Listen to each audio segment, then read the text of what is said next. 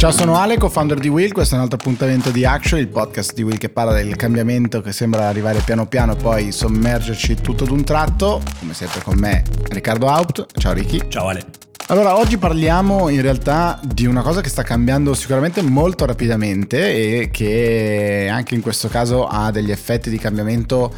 molto evidenti, parliamo del mondo del lavoro, della Great Resignation, no? quindi questo grande flusso di persone che si sono allontanate, dimesse, hanno sentito bisogno di cambiare, ma parliamo insomma di dinamiche di HR, lo facciamo con Pietro Novelli che è il country manager di Oliver James, non parliamo del futuro del lavoro che è una cosa molto ampia che spesso a mio giudizio viene un po' banalizzata, ma parliamo del presente, delle dinamiche, diciamo, del mondo dell'HR, quindi delle risorse umane, che è una parola abbastanza antica in realtà, di gestione del capitale umano, quindi di tutte le competenze delle persone, dei talenti che ci sono all'interno di, uh, di un'azienda, anche perché sempre di più la necessità è quella per le aziende di attrarre i talenti, quindi c'è una grandissima dire, competizione molto serrata, molto dura per attrarre i eh, talenti migliori all'interno di un'azienda e non bastano eh, i pacchetti salariali, non bastano gli uffici con eh, i biscotti gratis o le merendine sempre a disposizione, più o meno salutari, più o meno eh, diciamo inclusive serve qualcosa di più, serve fortissima anche, tra le altre cose di cui ovviamente ci parlerà eh, meglio di quanto possa fare io l'ottimo Pietro, eh, serve una forte base valoriale che l'azienda deve raccontare, deve esprimersi e che il dipendente, la dipendente presente o futuro potenziale deve voler matchare, deve mm, poter dire ne sono parte e mi rispecchia tanto nel momento in cui decido di andare a lavorare per quell'azienda, tanto quanto eh, nel momento in cui sono già dipendente di quell'azienda e ci devo, ci devo rimanere. Eh, pretendo, chiedo alla mia azienda che le cose che facciamo, i prodotti, i servizi che produciamo, eh, le scelte valoriali che, che prendiamo siano in linea con quello che io rappresento. E questo è una sfida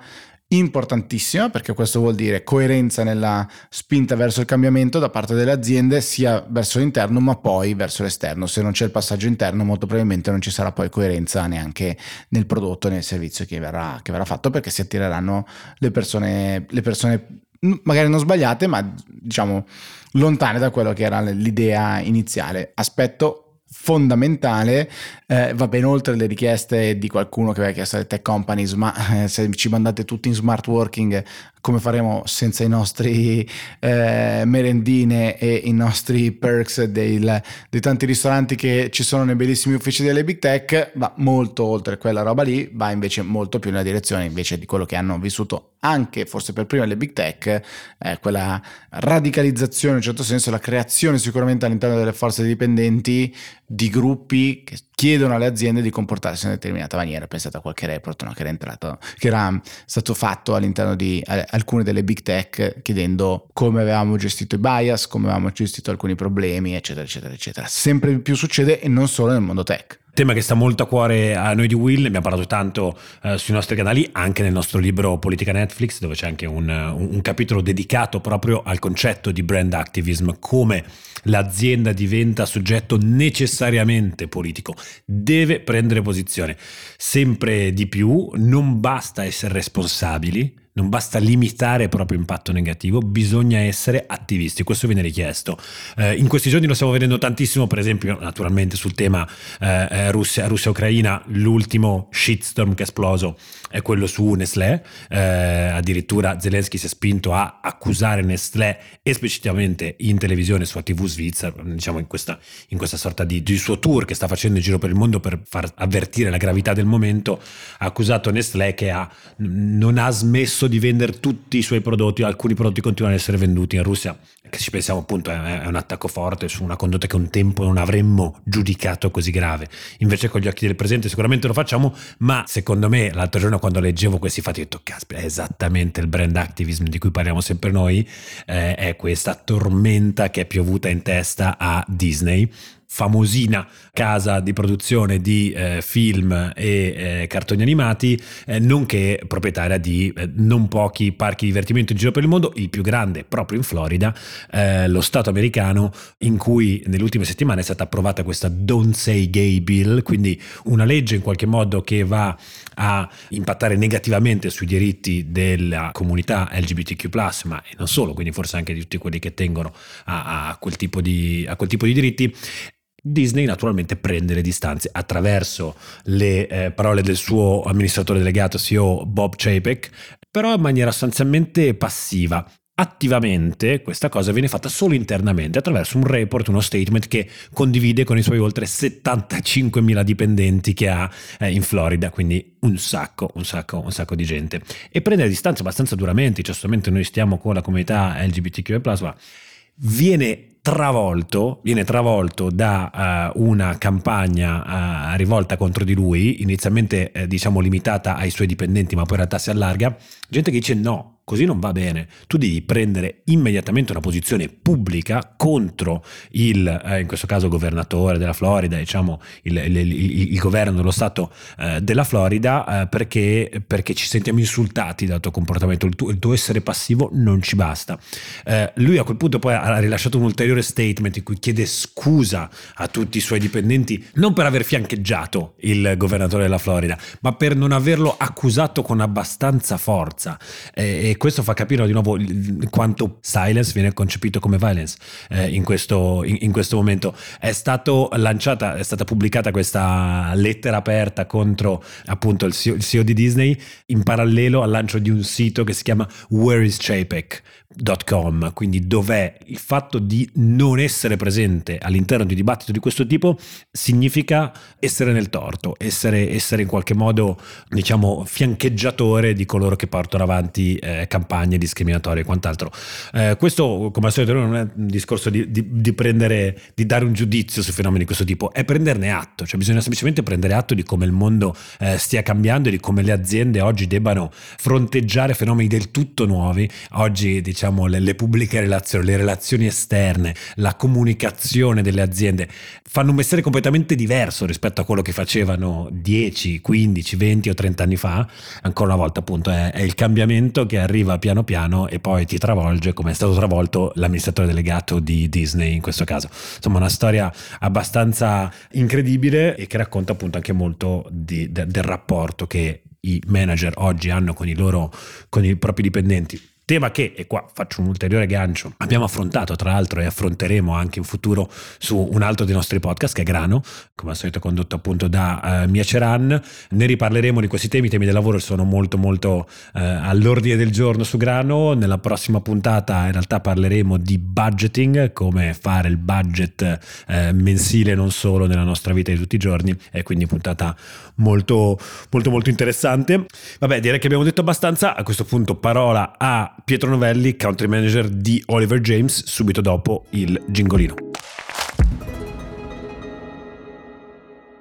Allora, eccoci qua, eh, big story di oggi, come annunciato, eh, sempre più felice di avere degli ospiti eh, sempre più interessanti e eh, molti di questi possiamo chiamarli amiche ed amici, tra questi c'è sicuramente eh, Pietro Novelli che è il general manager di Oliver James, è un amico e soprattutto è una persona che mi sta insegnando moltissimo su come stanno cambiando eh, diciamo le esigenze di ognuno di noi a livello personale non quando siamo su un luogo di lavoro, quello che cerchiamo, le nostre ambizioni e i nostri desiderata, diciamo così. Uh, ciao Pietro, benvenuto. Ciao, grazie Ale. Allora, anzitutto partiamo con una cosa molto semplice, direi. Uh, raccontaci che mestiere fai e come sei arrivato a fare quello che fai. Allora, assolutamente con piacere. Eh, allora, essenzialmente io ho la, la responsabilità del, della country italiana di Oliver James, eh, una società di headhunting inglese.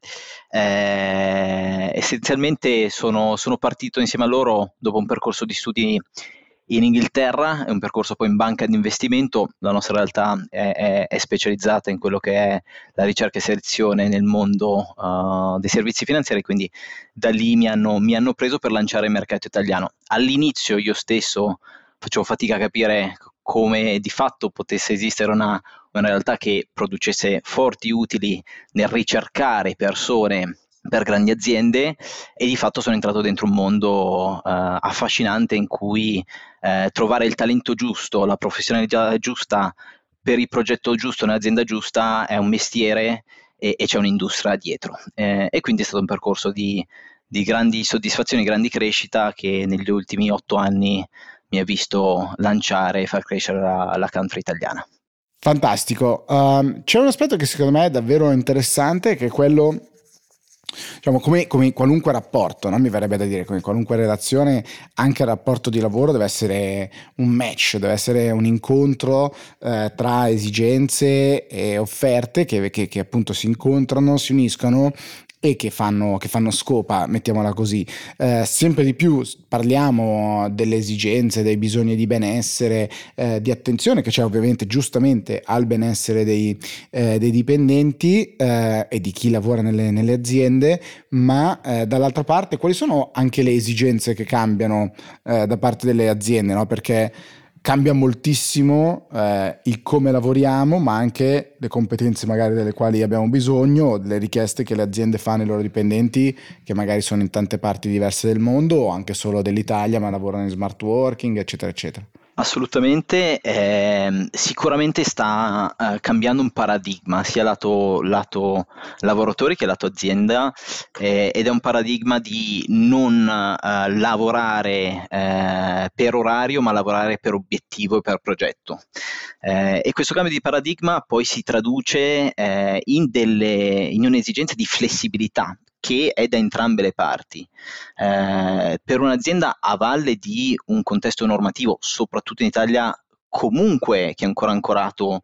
verso logiche del lavoro eh, che, che, appartengono più al secolo scorso, eh, abbiamo eh, sicuramente di fronte una, una, un, un'esigenza quasi a pagare più in maniera variabile che fissa i propri collaboratori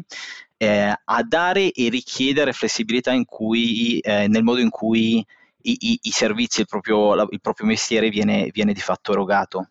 Altri aspetti, se, se, vogliamo guardare sempre relativi a questa prospettiva di flessibilità, lato azienda, eh, c'è una, una, crescente esigenza di, di lavorare remoto da parte dei lavoratori, come questo si traduce poi nell'effettivo real estate, Uh, nella proposta di real estate che un'azienda deve avere. Un altro aspetto sicuramente sempre all'interno della,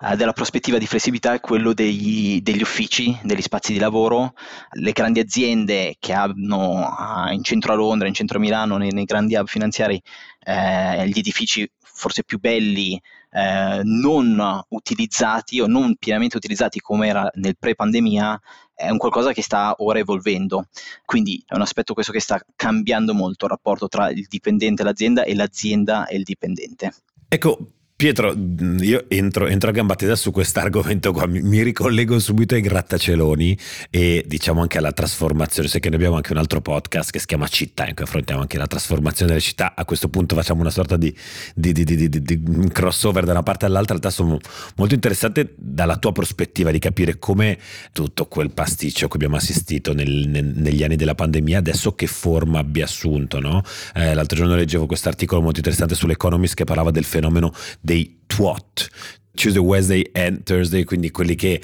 eh, eh, hanno piacere di lavorare solo tre giorni alla settimana in ufficio, per il resto eh, su Londra si è molto diffusa la cosa, per cui lunedì e venerdì si è via e quant'altro. Ecco come sta trasformando questo rapporto appunto uomo donna, eh, azienda con l'ingresso, la comparsa dello smart working e adesso questo, questa ulteriore cesura di gente che la richiede di ritornare in ufficio. Allora, in questa fase è una fase ovviamente di transizione e, e, e ancora di allineamento no? rispetto a un trend con un trend di lungo termine. Eh, noi stiamo vedendo in realtà eh, la, la, modernissima Facebook, per esempio, che eh, consente a, a, ai nuovi dipendenti, almeno sul, sul perimetro italiano, eh, o almeno ad alcuni dipendenti, eh, la possibilità di lavorare solo due giorni al mese in ufficio. Eh, ci sono realtà vecchio stampo che ancora richiedono la presenza, la presenza fisica. Di fatto il, trend che è abbastanza facile da, da individuare è l'utilità di concentrare dentro il lavoro in ufficio quel momento di collaborazione e di confronto e quindi da lì si adegua ovviamente l'ufficio stesso e il layout dell'ufficio stesso e i servizi annessi che la città può andare eh, ad offrire. Quindi eh, si va in, in ufficio perché eh, sei magari in centro città, eh, e, e, leghi la tua permanenza in ufficio a attività culturali, sociali annesse, eh, con la possibilità che l'azienda ti offra comunque un contesto formativo di collaborazione. Eh, quindi questo è un po' il trend che secondo me emergerà in maniera molto chiara nei prossimi 3-5 anni, già oggi nelle grandi operazioni di real estate eh, si, si, vedono, si vedono queste caratteristiche. E invece il lato lato dipendente, come si fa a trovare diciamo, l'azienda dei sogni? Io da eh, piccolissimo imprenditore, una cosa che ovviamente mi riempie molto d'orgoglio è quella di poter dire no, di aver creato qualche pochissime opportunità, qualche mm, opportunità di lavoro, insomma, eh, ma la scelta dei talenti è una cosa difficilissima, la capacità di attrarre dei talenti è ancora più complicato, tenerli è sempre, sempre di più e le generazioni Gen Z, millennials sembrano eh, dire, sempre più complesse, adesso non voglio fare il boomer, eh, però è giusto, e quando le guardo, quando le ascolto, quasi mi viene da dire, cavoli, avrei voluto essere così tanto consapevole anche io nelle fasi iniziali della mia eh, carriera professionale professionale riuscire a fare tutte queste domande, avere tutte questa, diciamo, queste richieste in un certo senso. Quindi come fa un candidato oggi diciamo, a trovare un'azienda che matcha eh, i loro interessi ma anche la base valoriale eccetera? Eh, questo è, è, è, il primo driver diciamo, eh, diciamo, così. Dall'altra parte mi sembra che la competizione sia sempre più complessa sia sempre più eh, dura e difficile. Quindi come emergere in un certo senso all'interno di un processo di selezione allora, assolutamente mi, mi, ritrovo molto in questa tua analisi su, su una, un, un, livello di consapevolezza maggiore che le nuove generazioni di laboratori hanno. Eh, di fatto tutto parte eh, innanzitutto un po' dal ruolo, no? quindi avere mm, una consapevolezza effettiva di quello che si vuole fare ehm, e quindi andare a individuare ruoli che poi di fatto rispecchiano effettivamente eh, la proiezione eh, di, di, crescita che un professionista vuole avere. Eh, il secondo aspetto eh, nel, nel, trovare il lavoro dei sogni eh, è, è, quello che, di fatto di analizzare, di entrare dentro Uh,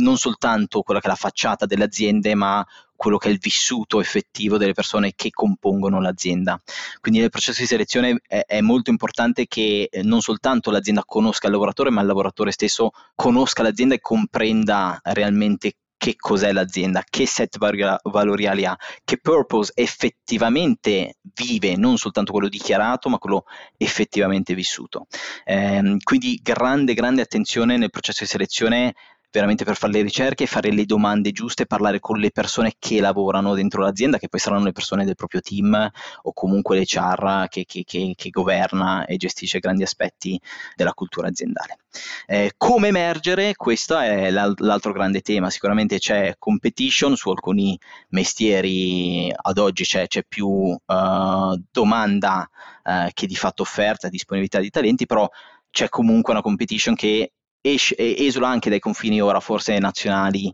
eh, ed è sempre più un mercato di lavoro globale. Eh, lì eh, un, un, un, suggerimento che come società di headhunting sicuramente possiamo dare è dimostrare l'effettivo interesse verso l'azienda, quindi fare ehm, le ricerche adeguate, eh, contattare proattivamente in maniera adeguata l'interlocutore del processo di selezione, così che oltre a un CV dei tanti ricevuti eh, c'è anche un'effettiva dimostrazione di interesse che viene ricevuta tramite email eh, o, o tramite anche una chiamata proattiva. Pietro, qua mi ricollego a questo tema della competition e ehm, abbiamo realizzato anche noi come Will recentemente con tutti diciamo, i, partner con cui ci capita di lavorare, eh, di come in questa fase appunto ci, ci sia questa disperata a tratti competition per il talento, no? eh, si cerca, quello a cui accennava Ale, eh, si cerca disperatamente di trovare talento in un momento in cui tra l'altro il mercato del lavoro è una fase molto molto molto particolare. Nell'approcciarci a questa, a questa caccia al talento siamo resi conto anche di di, di un, fenomeno, un trend che però adesso tu confermami oppure smentisci, che è quello diciamo della crescente competizione e o competitività dei dipartimenti e delle unit HR interne all'azienda che, adesso la dico male, qualcuno mi, mi, mi, me lo rifaccerà, però diciamo che un tempo erano un po' confinate a, a, a un ruolo molto, chiamiamolo amministrativo, quant'altro. Oggi invece l'HR viene vissuto come una funzione, così mi dicono, e qua adesso davvero tu eh, eh, correggimi, eh, invece molto strategica all'interno delle aziende, come se stesse rosicchiando, rosicchiando potere all'interno delle grandi aziende. Eh, è una cosa che voi eh, vedete eh, diciamo fronte a Oliver James questo, questo, questa dinamica oppure mh, mm, fantasia? Allora, assolutamente, tra l'altro abbiamo, ho avuto io la fortuna di vedere prima un mercato del lavoro inglese che su alcuni aspetti è, è nettamente più avanti e poi quello, quello italiano e vedere i dipartimenti HR come si sono evoluti in UK, nelle grandi aziende e, e, come si stanno rastrutturando in Italia. Allora, la pandemia in maniera molto chiara ha, ha, ha dato sicuramente un'esposizione forte e una centralità forte eh, delle CHAR. Aziende che non erano abituate a fare smart working che in, nel giro di pochissimi giorni devono ehm, attrezzare la popolazione aziendale nel lavorare remoto, eh, il rientro in ufficio, la gestione della flessibilità, sono tutte tematiche che rendono un'azienda efficace o meno. Quindi indubbiamente il trend dell'HR è di diventare al pari passo del finance, al pari passo della struttura commerciale, una struttura centrale all'interno del contesto aziendale. Eh, le professionalità ovviamente dei professionisti che compongono questo, questo dipartimento HR ovviamente devono eh, cambiare e devono evolvere sempre più competenze digitali, sempre più competenze anche finance oriented